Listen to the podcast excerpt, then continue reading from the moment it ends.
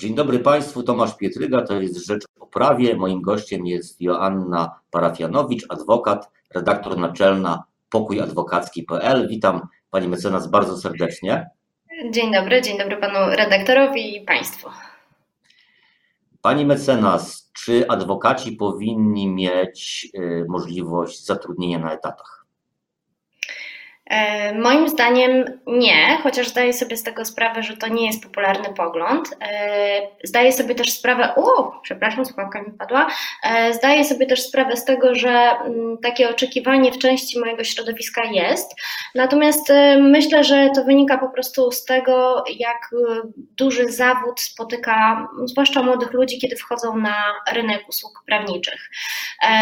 W moim odczuciu w istotę zawodu adwokata jest wpisana niezależność, i tę niezależność można zachować wyłącznie wykonując działalność na własną rękę.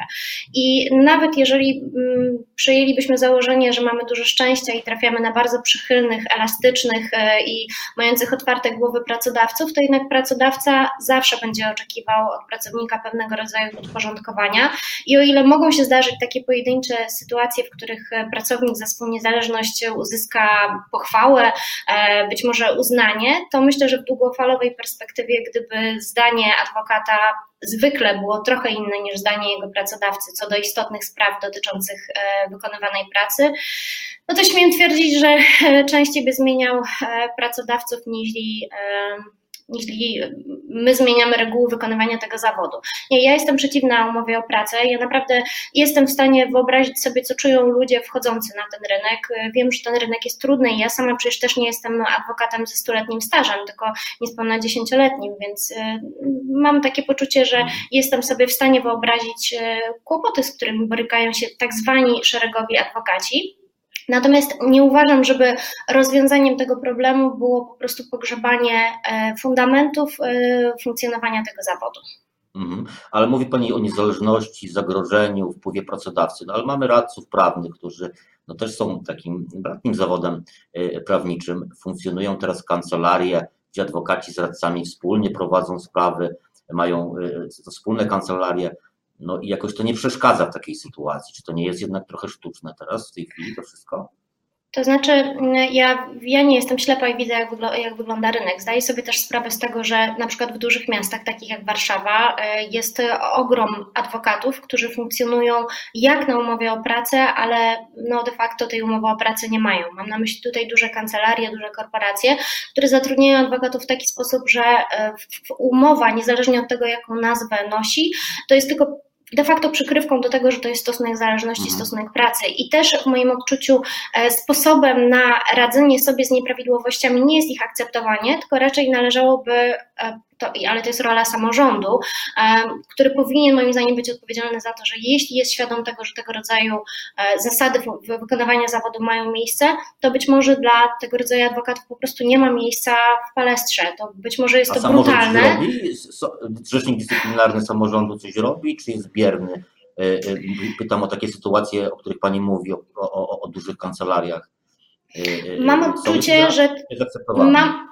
Mam odczucie, że jest to prawda, o której wszyscy wiemy i nikt z tym nie robi nic. Ja oczywiście nie jestem rzecznikiem dyscyplinarnym, nie mam wglądu w akta toczących się postępowań, nie wiem też, czy nawet jakieś skargi z tego tytułu wpływają, natomiast wydaje mi się, że jest to taki stan rzeczy, który jest powszechnie akceptowalny, każdy przymyka na to oko, tak samo jak samorząd przymyka oko na reklamę, która jest w zawodzie adwokata zakazana, a w praktyce wystarczy wpisać do Google'a słowo adwokat, nazwę miasta i nagle wyszukiwarka proponuje nam, nawet nie owijając niczego w bawełnę, po prostu ogłoszenia adwokatów z napisem ogłoszenie, reklama, e, więc, ale tak jak mówię, to, że takie rzeczy się dzieją, to nie oznacza, że trzeba zlikwidować e, pewne reguły, to tak jak w, w Kościele Katolickim przyjmu, przyjęło się, oczywiście ja nie kwestionuję, znaczy nie, nie dyskutuję, czy to jest dobre, czy to jest złe, ale jeżeli przyjmuje się, że obowiązuje celibat, to tylko dlatego, że jest jakaś tam grupa księży, którzy tego celibatu nieszczególnie uznają, nie znaczy, że należy go zlikwidować. Mm-hmm. Fuzja adwokatów i radców prawnych, ta sprawa też wróciła, mówią oni i adwokaci, i radcy prawni, i Ministerstwo Sprawiedliwości. Czy to... Nie słyszałam, żeby... Czy Ministerstwo Sprawiedliwości rzeczywiście mówi takie no, rzeczy? No, minister Kaleta na przykład o tym ostatnio mówił. Tak, były, były takie wypowiedzi, że trzeba nad sprawą się pochylić, analizować. Oczywiście one nic nie wynikało, ale niemniej jednak mhm. no, to dyskusja wróciła. No i pytanie, czy to jest dobry moment? Czy to w ogóle jest potrzebna taka, taka fuzja? Znaczy, mam wrażenie, że jest taka grupa tematów, która zarówno w adwokaturze, jak i w środowisku radców prawnych i siłą rzeczy w ministerstwie wraca, ilekroć mamy gdzieś tam przed sobą wybory samorządowe. I rzeczywiście kwestia fuzji pojawia się, myślę, że nieprzerwanie co najmniej od dwa tysiące dziesiątego roku z taką częstotliwością trzyletnią. No teraz po wydłużeniu kadencji to czteroletnią, jak sądzę. Więc oprócz fuzji wymieniłam właśnie umowę o pracę, reklamę, ewentualnie jeszcze to, aby samorząd walczył o zniżki na paliwo dla adwokatów, bo to jest argument i, i taki postulat, który pojawia się regularnie o tym, że należy przynajmniej kobietom umożliwić wykonywanie zawodu na umowę o pracę, nie wspominając. Natomiast ja nie jestem przekonana, po pierwsze, czy w ogóle w środowiskach zarówno radców prawnych, jak i adwokatów jest chęć połączenia, bo mam wrażenie, że po pierwsze nikt tego nie zbadał do tej pory. Jeżeli były badania, to wykonywane kilka lat temu, wydaje mi się, że na zlecenie Zjednoczonej Rady te nastroje były badane i jeśli pamięć mnie nie myli, to wówczas te nastroje były raczej takie, no powiedziałabym, neutralne, jeżeli chodzi o połączenie. Nie, ja sama nie widzę żadnej racjonalnej przyczyny uzasadniającej to połączenie. Czasami wydaje mi się, że część zarówno naszego środowiska, jak i środowiska radców ma takie przekonanie, że gdybyśmy stanowili większą grupę, to być może mielibyśmy jakąś siłę polityczną. Natomiast myślę, że to są niestety nadzieje złudne i tak długo jak... Znaczy nie, nie w tym tkwi siła prawników, siła adwokatury zwłaszcza, aby być, mocy, aby być siłą polityczną, tylko gdzieś zupełnie indziej ta siła może właśnie drzemie bardziej niż, niż jest w tej chwili. No, powiedziała Pani, że, że nie widzi Pani racjonalnych podstaw, no ale jednak z punktu widzenia klienta, zwykłego obywatela, no to ten podział jest zupełnie niezrozumiały. No, oprócz tego, że mamy, mamy, mamy te etaty, które dla, dla zwykłego śmiertelnika one nie mają żadnego znaczenia, bo chyba nie interesuje się, jaki jest forma zatrudnienia prawnika, który go reprezentuje. Zazwyczaj tak, tak wydaje mi się, że jest. No to, no to mm, nie zgadza się. Jak pani, jak pani. No. Panie redaktorze, uważam, że zarówno pan redaktor, jak i część mojego środowiska popełnia regularnie taki grzech jakby przykładania swoich własnych przekonań do opinii społeczeństwa. I my bardzo często powtarzamy, że przeciętny Kowalski tak zwany nie wie, jaka jest różnica między adwokatem i radcą, a to nie a jest wie, prawda.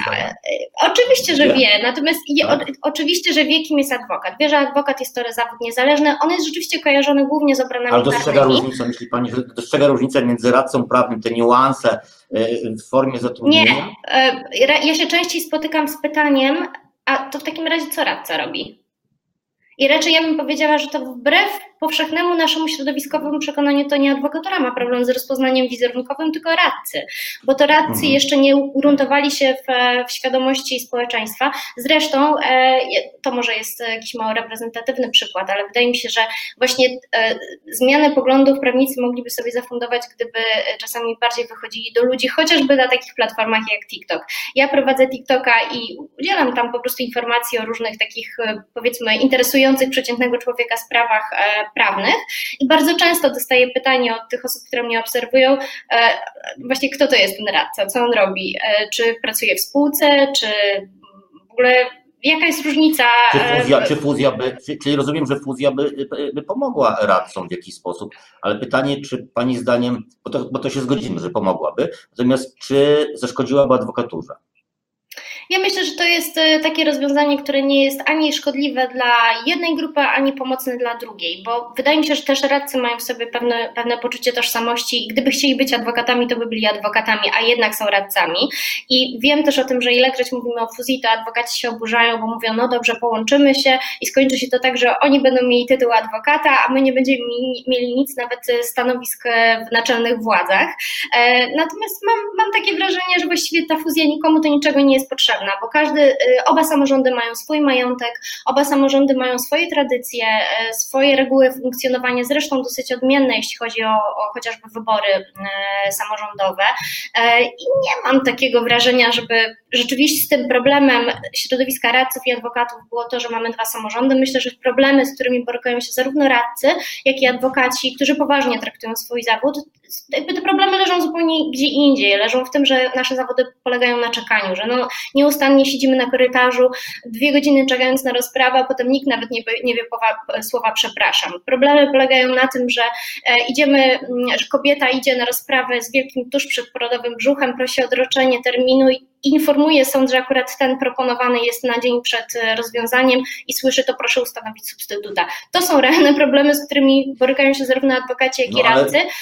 Pani, pani mecenas, sama pani powiedziała przecież o tych młodych adwokatach bez pracy, no, którzy by chcieli mieć te etaty, no, to też są realne problemy. Ale czy połączenie tak, samorządu, ale zaraz, czy połączenie no, samorządu myślę, e, cokolwiek zmieni? E, nie wiem, no, no wydaje myślę, mi się, że... że, że adwokaci mieliby etaty, to tak mi się wydaje. No, taka ale co stoi na przeszkodzie? Ale...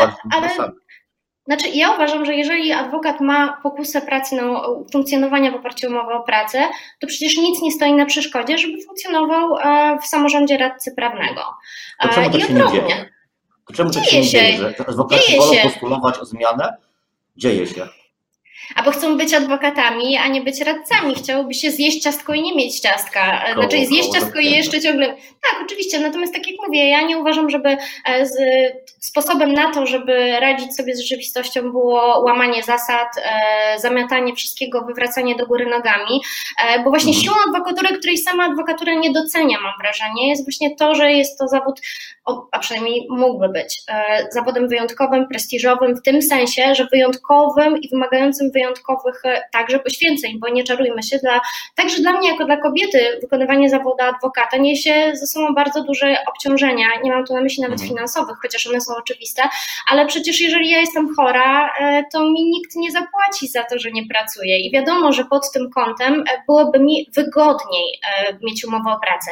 Tylko pytanie, czy, to, czy w życiu chodzi o wygodę, czy o niezależność. I moim zdaniem, jeżeli człowiek stawia na szali właśnie te dwie rzeczy i bardziej gdzieś mu tam przeciąża ta wygoda, no to to jest sygnał, że być może nie dokonał optymalnego dla siebie wyboru, a wydaje mi się, że to jest kluczowe w momencie, kiedy podejmujemy decyzję o tym, co chcemy robić do końca życia, przynajmniej zawodowo. A może to jest trochę inaczej, inaczej do tego podchodzi i inaczej to interpretuje, nie kładąc na szali jednak jednego i drugiego. Bardzo dziękuję za rozmowę. Czas nam się skończył. Mecenas Joanna Parafianowicz, adwokat, redaktor naczelna Pokój Adwokacki była moją, moim gościem, a ja zapraszam na piątek na Rzecz o Prawie. Dziękuję bardzo.